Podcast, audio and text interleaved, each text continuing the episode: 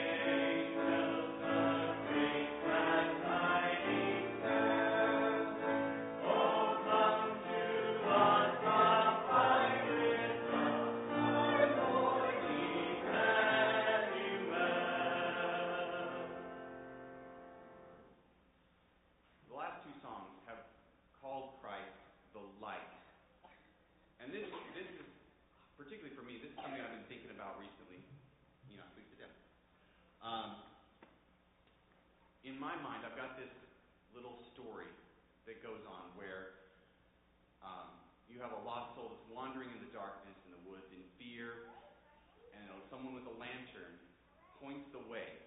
They go that way, they find Christ in a brightly lit room. And in talking with Christ, they decide they want to be that person with a lantern, and they're going to go back out into the dark. And Christ is going to go with them. And that's, that's the kind of um, Savior that I see when we think about Him being the light. It is that world of darkness that there's just no hope. And then Christ comes in and He changes our lives. And then we go back out to let others know. Um, and He goes with us. To sing Away in the Manger.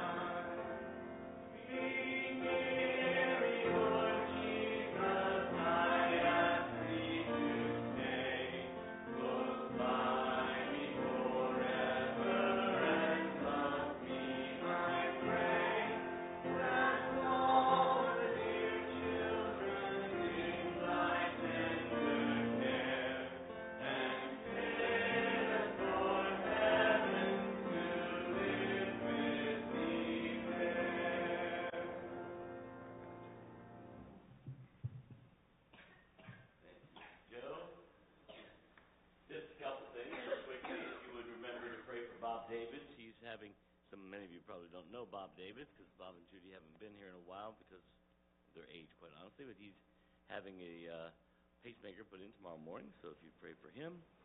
Skeet had uh, his biopsy on Monday, but uh, they came back with a clean bill of health as far as the biopsy goes.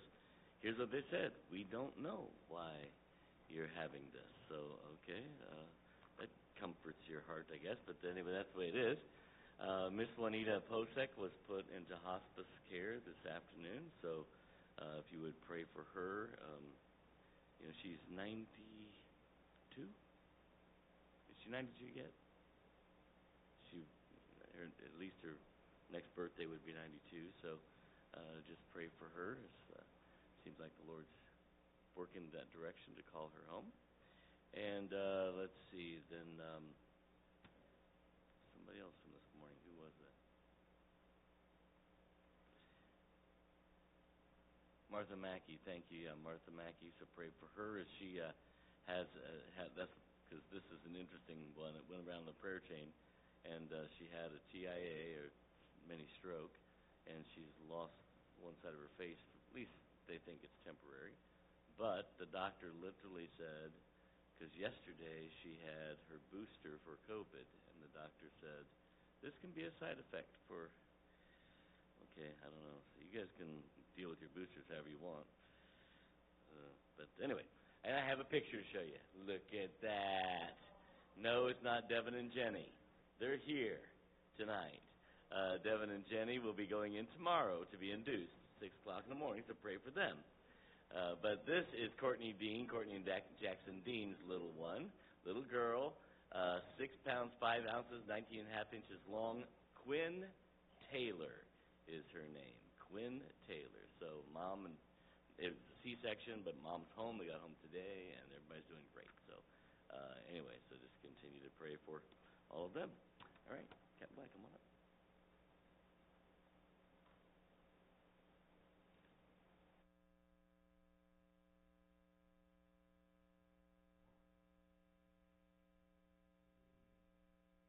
What I'm hoping to do tonight is to get past the foundation and, and get ready to, um, in the next two weeks, to really talk about, with some degree of precision, how did we get here uh, in the 20th century, and and then where are we at in terms of the, some of the cultural uh, and, and current events. Um, but in this space here, if we don't understand the foundation for all of what's going on in the Middle East, it's it makes no sense, right? Um, but it can make sense when we approach it um, from the perspective where we're going. And so last week we looked at this this particular slide, and just kind of as a reminder, this is my definition of what Islam is, and I, I, wrote it, or I designed it, or built it um, to be able to explain to our leadership after 9/11 what is Islam. I mean, because truthfully, the question that was asked over and over again in the Pentagon after 9/11 is, "What is Islam?" I mean, most Americans knew that it was some religion that's over in the over in the Middle East, but nobody knew anything about it. Nobody looked, even though it, it, it originated in 600 A.D. Um, most people didn't comprehend it, didn't understand it, because we stopped teaching history of civilization in this country in the early s- 1960s. So it's a comprehensive system of thought, a replacement civilization. We aren't going to deal with that piece of it. Um, a distinct legal system within which is a religion. Now, you, you may say, well, why is that so important? Here's the reason why it's so important. Every human being lives by a comprehensive system of thought and life, lives by a legal system, and lives with a religion. Now, the issue becomes this how do you define all that uniquely? And, and so when you ask the question of why do people do what they do, their system of thought and life drives that decision, drives those decisions. The particular legal system that they function under, whether it's personal or it's national or it's, it's corporate in some way, has a huge effect. And there are multiple legal systems that function in the world that we live in today. Um, it's where, the, where you get the decision, the, the, the understanding of what is right and what is wrong, what is appropriate, what's okay, what's not okay. And then religion. Um, we're going to talk about each of these to some extent this evening because if you get a handle on the idea that everybody has one, many people can't define their, their own, they just know how to live. And they know what's right and wrong, and they know what's, how they're supposed to be, they know how to express their religion.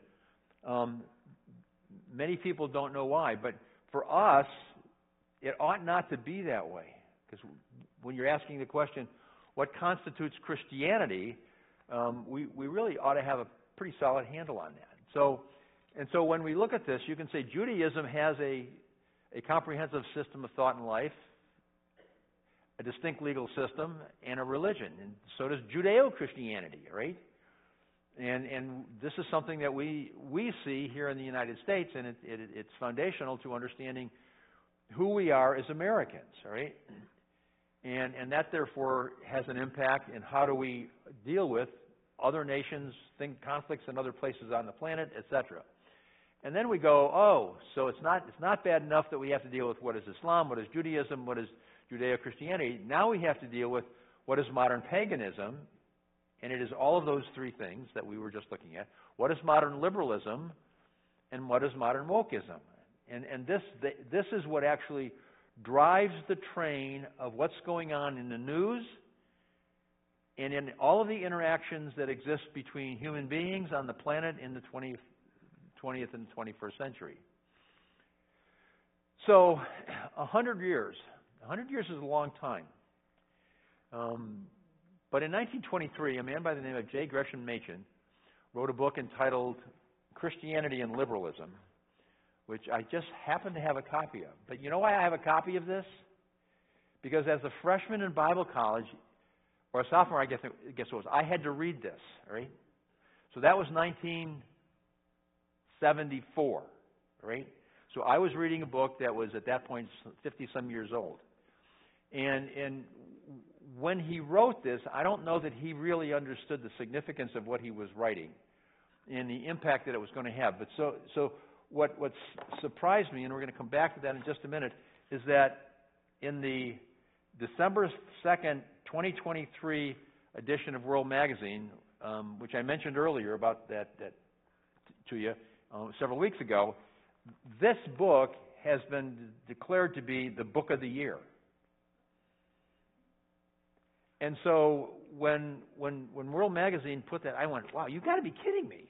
I mean, I've I've read this as a as an undergrad, as a grad student, and I and I and I used it when I was teaching history of religion um, when we were in, still in Phoenix. All right, it is that significant, but it's also very relevant for where we are in terms of trying to understand this morass that we live in, and it's it's about the only word that I know um, to describe it. We were talking about goulash and chili earlier. It's sort of like that. I mean, there's just so much stuff. Modern liberalism is not Christianity at all. Now, these are Machen's words written in 1923, right? which is significant, all right, in terms of, of church history, in terms of uh, America in particular, but also in, um, in Europe.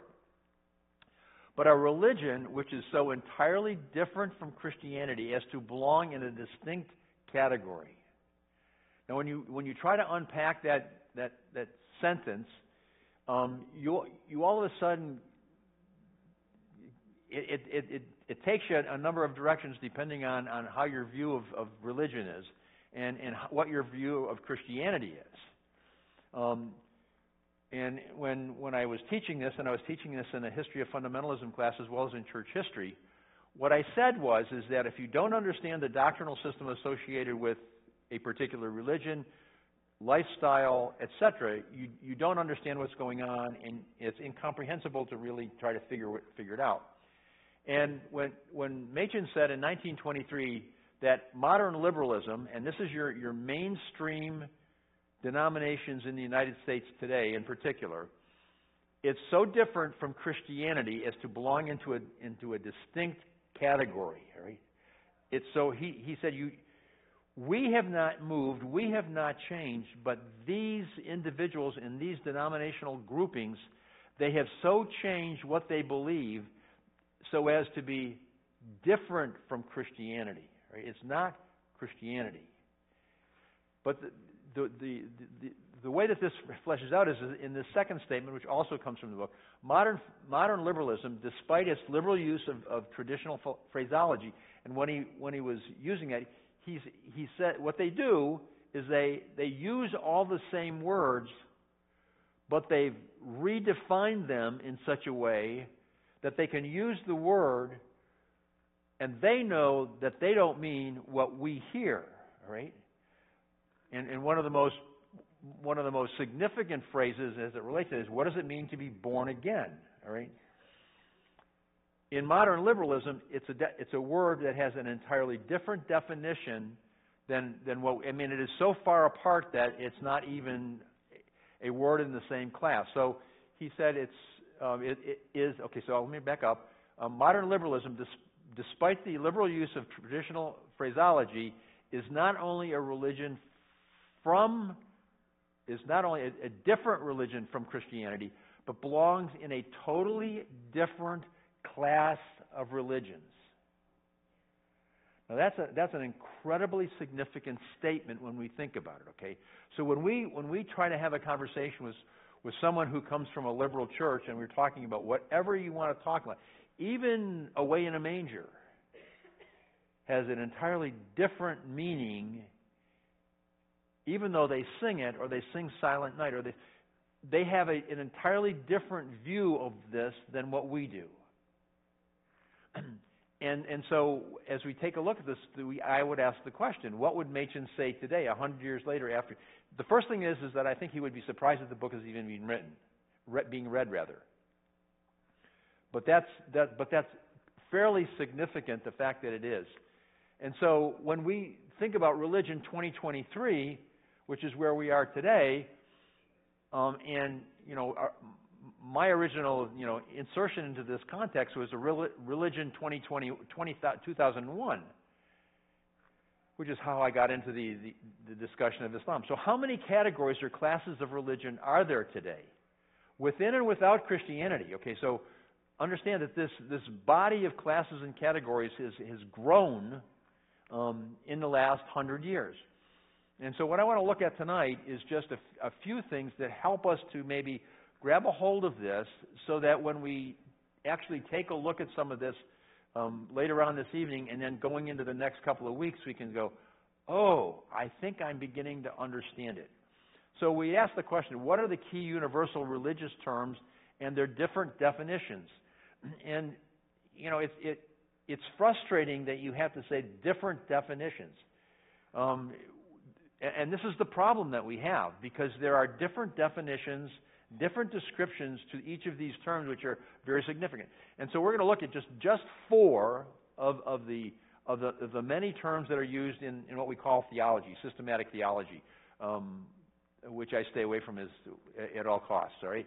Um, I, I would much rather spend my time dealing with what's known as biblical theology, that is, build my theology from the Bible, not from the mind of man, and then historical theology to understand how men have understand men and women have understood it over the centuries. All right.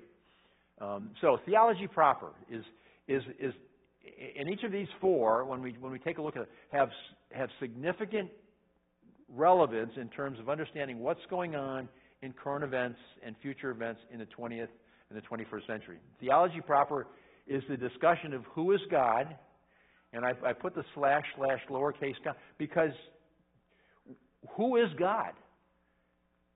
I mean, the question that we all have to ask is who is my God? How well do I know him? How well do I know who he is? How well do I understand what it means to, to, to talk about him? Anthropology, and I'm not talking about the, the, the, the, the, uh, the liberal arts anthropology, I'm talking anthropology in, in the theological sense, which, which answers the question who and what is man, all right? Who and what is mankind? And if we don't understand that, we don't understand human conflict. Then soteriology, what is the process of salvation? How do you, how do you get on the right side of God? Um, is, is, is a way of looking at this. And then eschatology, what is the future? Right? Um, if there is a future, and you go, what do you mean? In some of these religions, the, the, the, the degree and extent of hopelessness is so significant that life on, on, on the earth is short, terminal, and when you're done, you return to dust. Or you come back as an ant, or whatever the case may be. But all of that has a huge effect on how people, how people act, think, and react to each other. So now, um, let's dig in a little bit, all right? Theology proper. So there are really four options, four major options when we talk about theology proper. Um, one of them is monotheism, one God. All right. Now, we we we we consider us, ourselves to be in Christianity a one God theology. All right. Uh, and this is, but this is where the, the, the discussion of the Trinity becomes fascinating and so forth. But the monotheism basically is, is, a, is a theological system that is, exists within the context of the Abrahamic religions, all right? And the Abrahamic religions are Judaism, Christianity, and Islam. And, and, and that's it. Because all of the rest of the religions of, of the world um, do not have a single God as an aspect of who they are. And, and obviously, we aren't going to be able to unpack the Islamic piece, but within reference to Judaism, I mean, the Judaism is the Old Testament. It's the pre pre birth of Christ view of who God is, which we get from the, our Old Testaments. And then Christianity, um, which really brings Christ into it, of course. And then we have polytheism, which is many gods, all right? And, and this, is, this is very prevalent in, around the world, okay? And remember, it was an aspect of the Old Testament as well, and God said to Israel many times, don't follow the, the theology of, of your neighbors, of the, of the people where you're going to be going into captivity, etc. And then one that's, that's um, becoming extremely popular among those that are in the woke, the new age, etc., is this panentheism, right? and they've redefined this, and it says God is in, over, through, and all. Now, those are their words, okay? And and so it, it's it, it's much more difficult to um, to to get a picture of this to get a handle of it. But this this particular um, slide gives us an idea of it, and and you begin to see from the visuals the the, the way things have changed. So in in theism or monotheism, we have God. And God does not live inside of the universe, all right? He is, he is outside of, beyond, before, and he will be after the physical universe, all right? So he's not, he's, he's not inside of this as an inherent component. Now, is God, walk, is God aware of what's going on on planet Earth? Is, did Jesus live on the earth? Yes. Is the Holy Spirit here among us, within us, etc.? Yes. But that's not the same as saying that God is the universe, all right? Now, and then we get into this. So when you get into pantheism, God equals the universe, all right? So in this this, this physical realm that we live in, God is God is everywhere, in everything. And then we have this panentheism. Um, God is in, over, through, etc. And it's a very, very, it's a very, very confusing set of words that they use, but they visualize it this way. This is their way of trying to to illustrate it for us. Now, then we, we go to anthropology, and here's where we begin to get into a little bit more um, of, a, of a conflict as it relates to how we view ourselves and how we view other people. And so the options, if you will, in, th- in terms of anthropology are this man is created in the image of God, Genesis 1, and then, however, man fell, Genesis 3. This is a, a, a short synopsis of what who man is and what man relationship man's relationship to God is. And and, and this this sets us apart from the rest of the religious communities. And secondly, man is a product of chance or evolution, all right?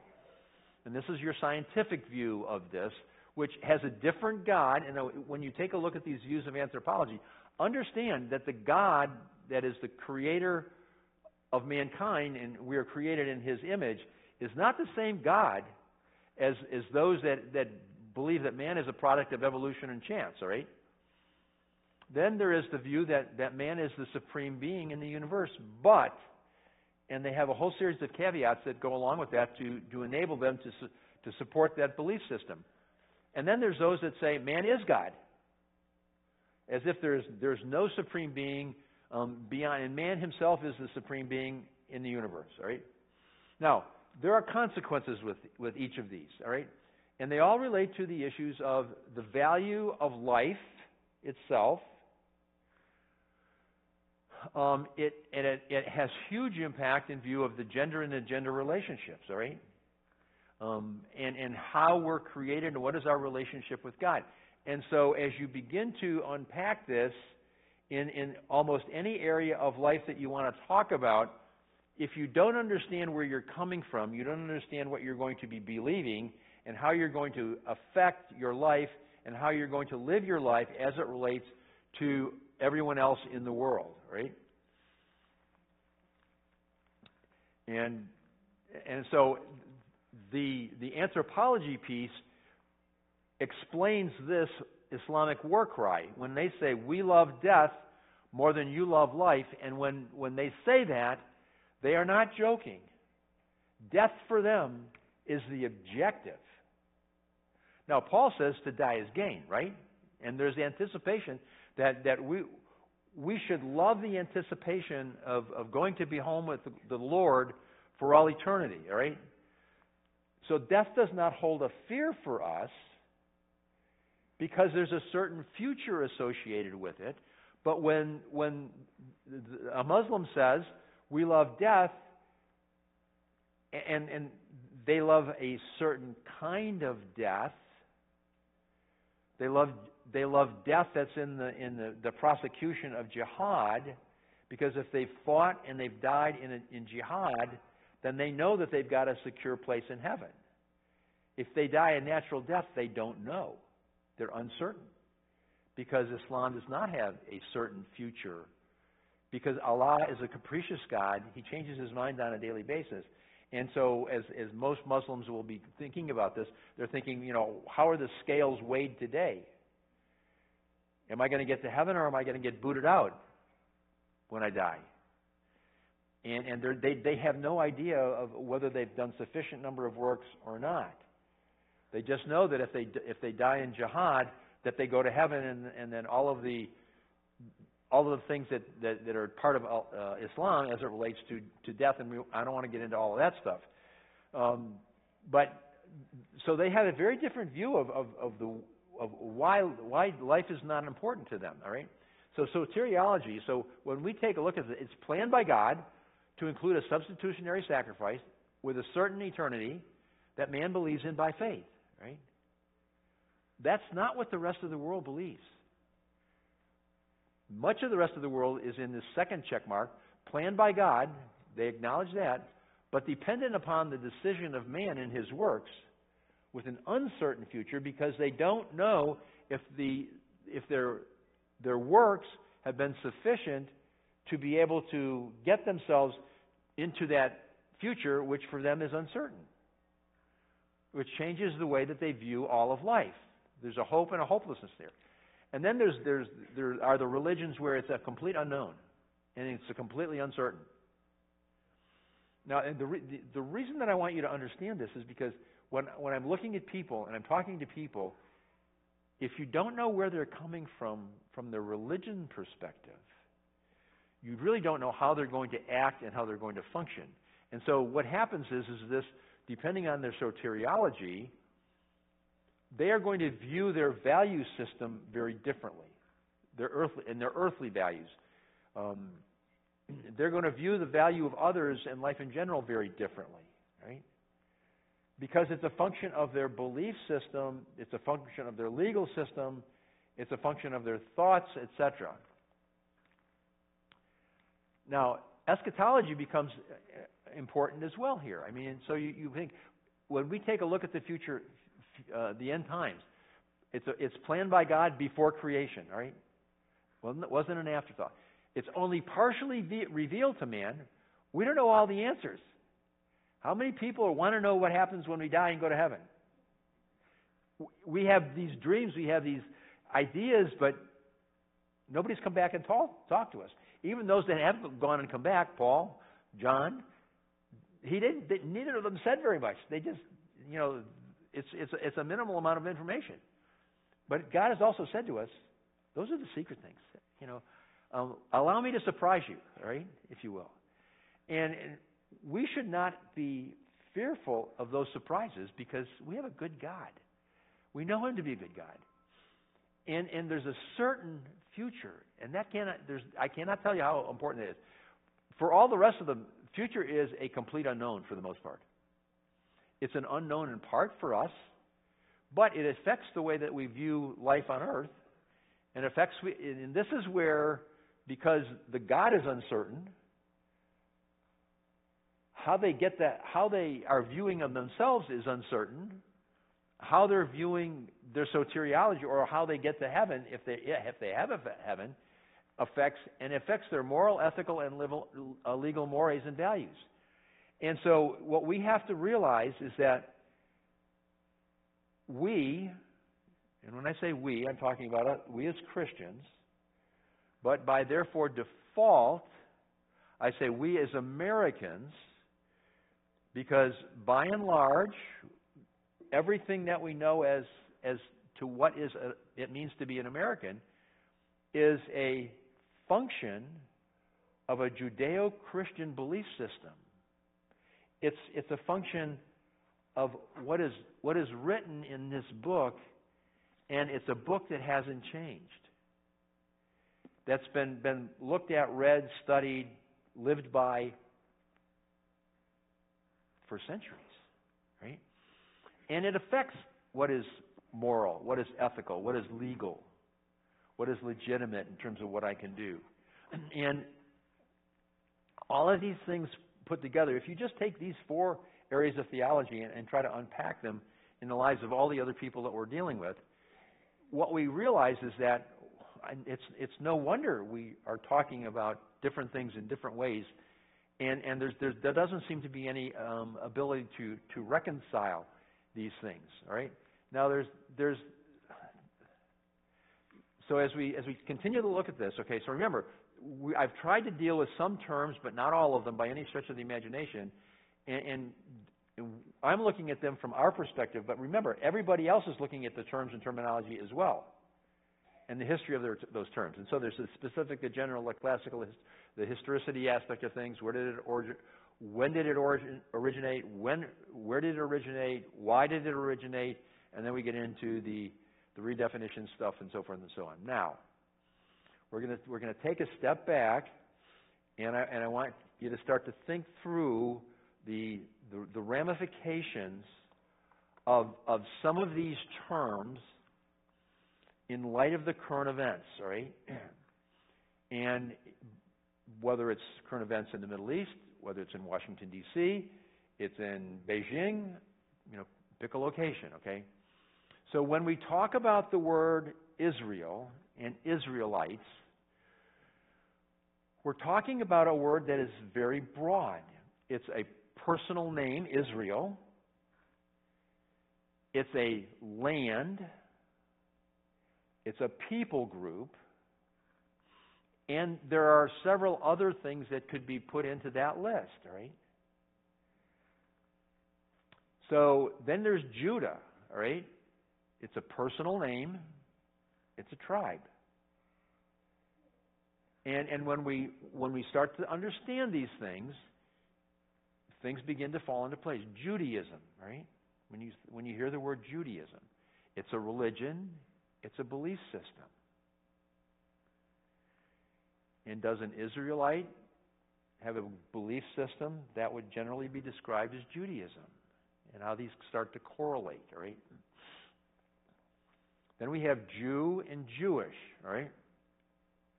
A Jew is a person, it's a people group, it's a cultural community.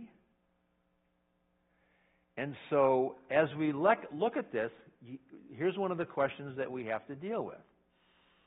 When we talk about Jewish as a cultural community, is it possible to be Jewish but not be a Jew?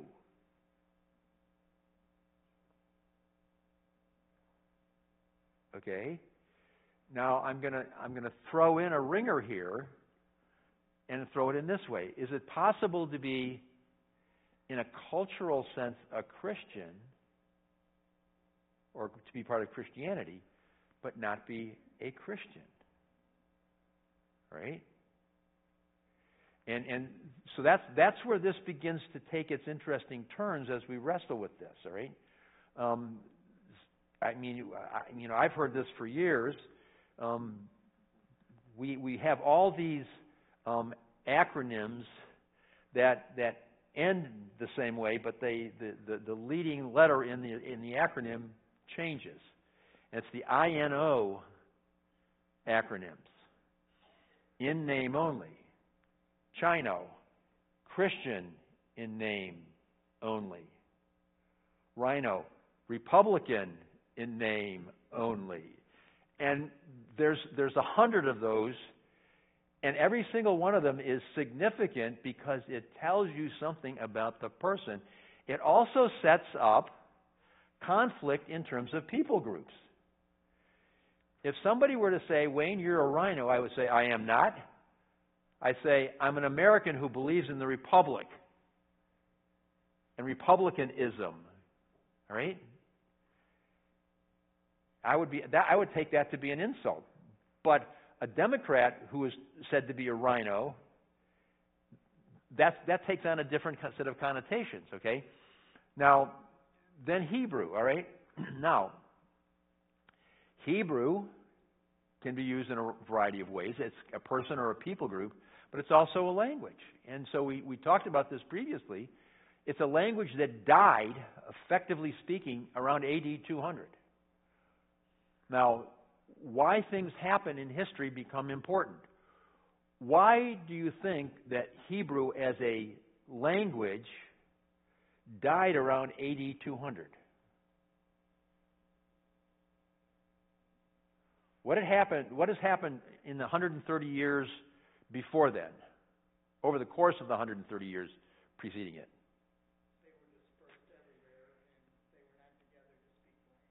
Right. And so it became a dead language. Well, now, if it's a dead language, there's something else that goes along with it. It has a dead history. The traditions go away, the culture goes away. And language becomes extremely important. Now, uh, let me um, let me address a an, an Ameri- a problem that we have in the United States. All right. If we if you go back and you read our history, was America a multilingual nation? And what was the what was the normal expectation of someone who wanted to become a citizen of the United States? The first thing that was on the on the on on the uh, the, the plate of things to do was to do what? Learn English. And until you learned the English, you couldn't learn all the and read all of the things that you're like the Declaration of Independence, the Constitution, the things, etc. And the expectation was, if you were an American, you were an English-speaking person. Now, did that mean that you didn't speak German at home, perhaps? Not necessarily, but it was the language of the nation. And English is very different in terms of the structure, as well as the history, as well as the building of the common law and the terms and terminology that affected the way we live, the way we do things, okay? So now we get to these, these other these, these last four terms, Semite and Semitism. All right? A Semite in its linguistic use is, is a person who speaks a Semitic language. Now, here's where it really gets interesting from the perspective of current events and the future. And this is why language and the existence, the, the existence of languages becomes important, right? Arabic is also a Semitic language. So if, if, if you're wanting to control who is a Semite, you are then going to try to control which language is the Semitic language.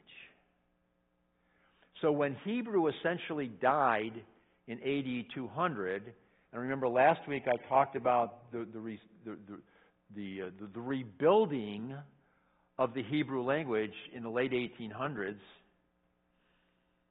all of a sudden now there was competition from a language perspective and a history perspective that had not been in existence in the Middle East for hundreds of years. All right? Um, and then so we talk about what is Semitism.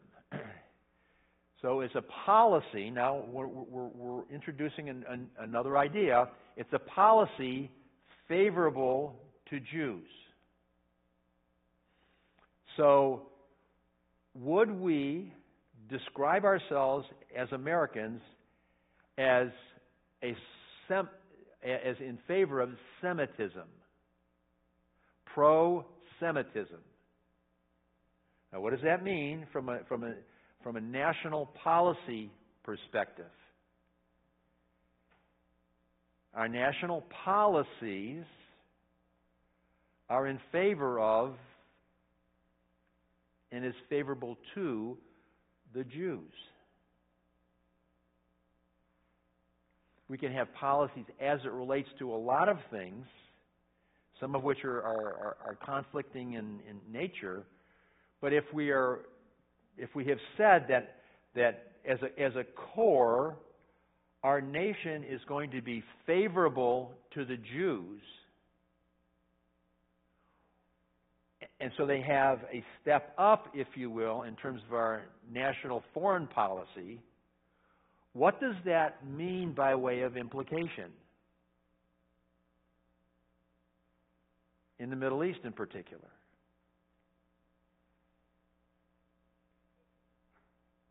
It means that we're not pro Arab, we're not pro Palestinian. We may have national engagement with them, but at the, in the back of our minds, from a national policy perspective, everything that we do is in favor, or it makes, we were making certain that what our decisions are, they're in favor of Israel and the Jews. Why? What's the reason behind that?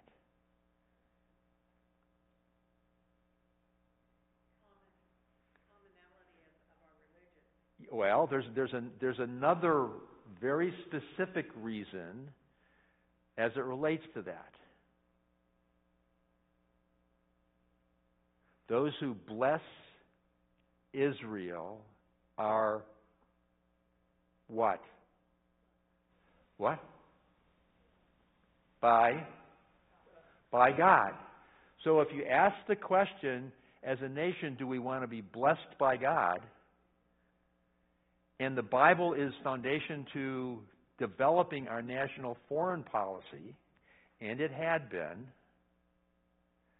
That means if if we want God's blessing and use God bless America and so forth and so on, the the that which is behind that is the idea of, of Israel. Israel is inherent to and, and our approach toward Israel and toward the Jews is is inherent to how we function. So now we have Zion and Zionism, right? Zion is a synonym for Jerusalem or the land of Israel as a whole, right? Um, Zionism is a movement for the establishment and the protection of a Jewish homeland in Israel. now let's think this through, right? So if we have a national foreign policy that, that basically is, is, is favorable to Israel, and part of that foreign policy is to be in support of the movement among the Jews and, and, and others in the world for the establishment and protection of a Jewish homeland in Israel. That, that alone sets the U.S. up for conflict.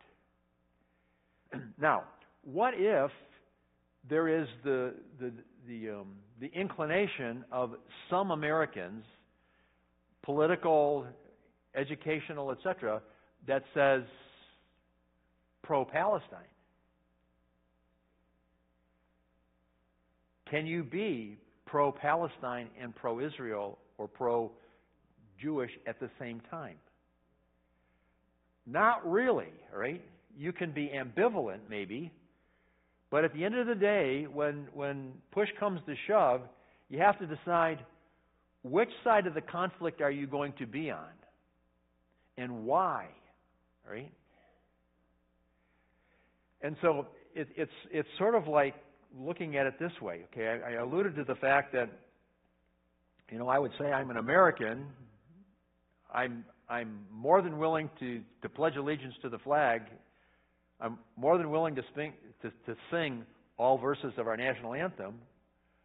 I'm more than willing to support the Constitution as it was written by the founding fathers with an understanding of the, the Judeo-Christian Judeo-Christian foundation that it was written from and, and, and recognizing the fact that, that you, you, you have to make the decision as a nation what flag are we going to live under, right? Is that, is that the only American flag?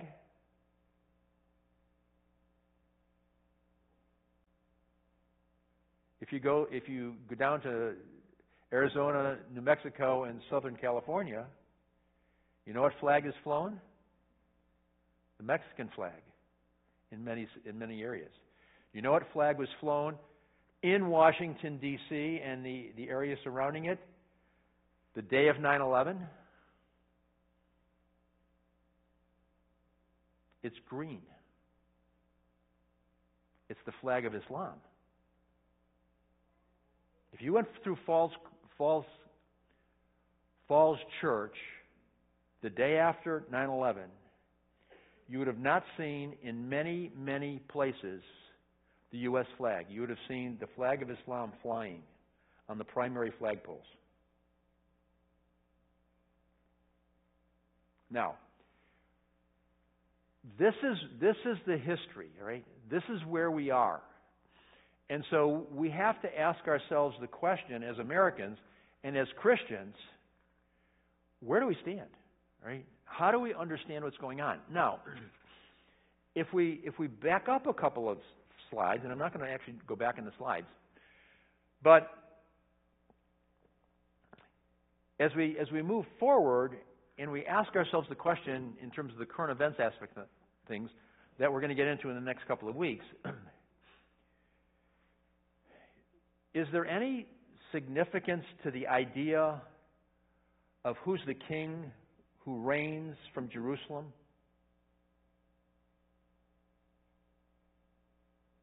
Who's the King of Kings and Lord of Lords who said he's going to he's going to land in Jerusalem? Now, is there anybody else that thinks that they should be coming back and they should be be in control and Jerusalem should be their headquarters? Yes. And who might that be? Huh? Jesus, okay, yeah. Right. Jesus is coming back, and he said he's going to return to Jerusalem. But who else believes that, that they should be ruling and reigning from Jerusalem? Allah. And, and who's, who's the primary um, adversary in this eschaton that we're engaged in? Satan, Lucifer, right? So when we when we look at the Middle East, if we don't view it through that lens with an understanding that everything that goes on in the Middle East is a function of a religious war that began before creation when Satan fell and the conflict began and when God made statements about the nation of Israel, who are the Israelites, who are the Jews, etc. And he called them who? Who are the Jews? The chosen chosen people.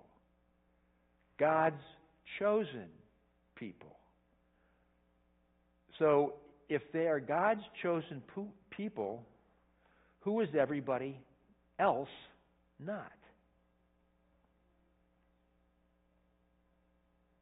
So, do you see where this thing begins to unfold? And it's all based on these kinds of terms and the meaning and the significance of it and the theologies that go along with it, and then what is right and what is wrong, based on who the God of that particular system is. So everything that we've seen um, that that was going has gone on in Gaza, and everything that's that's that's causing great struggle for Israel and the IDF and so forth, is is because of the morals and the mores and the belief system and the legal system and, and so forth. What is legal and what is not legal in the particular religious system. And so if if, if for example, and this is not a, a just an arbitrary example that I'm going to use, if killing a Jew is a legal responsibility for every Muslim, if, and I'm just going to say it, if raping a Jewish woman is a legal responsibility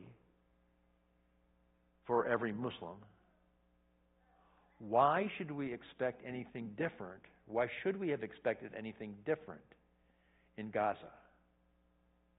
And all the rest of the things that happen happen within the legal system, the moral system, the religious system of Islam. But if you don't understand the background to all of this, this conflict has been going on since the beginning of time. And um, we'll, yes, we'll look at, at some of it, but everything that I've, I've dealt with over the last five weeks, four weeks rather, um, it was getting us to this point so that when we talk about things like the Balfour Declaration and we talk about the, the, the UN Declaration, etc., they have a context, right? So this is this is the the, the end, I, think, of tonight. Um, except to say that we're going to get to the wars, we're going to get to the geopolitical events, and we've really covered most of the religious issues that are associated with this. I mean, you understand the why, the how come, you know, and it, it does it does it does it rack your brain? Yes, absolutely, right? And and we'll, we'll, we'll, we've talked about the, some of the historical covenants and, and so forth. We can't get into all of those, but all the way going back through through human history, um, who who controls Jerusalem has has control has dominated what goes on in the Middle East since way way way way back BC. All right. Um, so, and with that, I'm stopping, and I guess it's time for prayer, right? All right.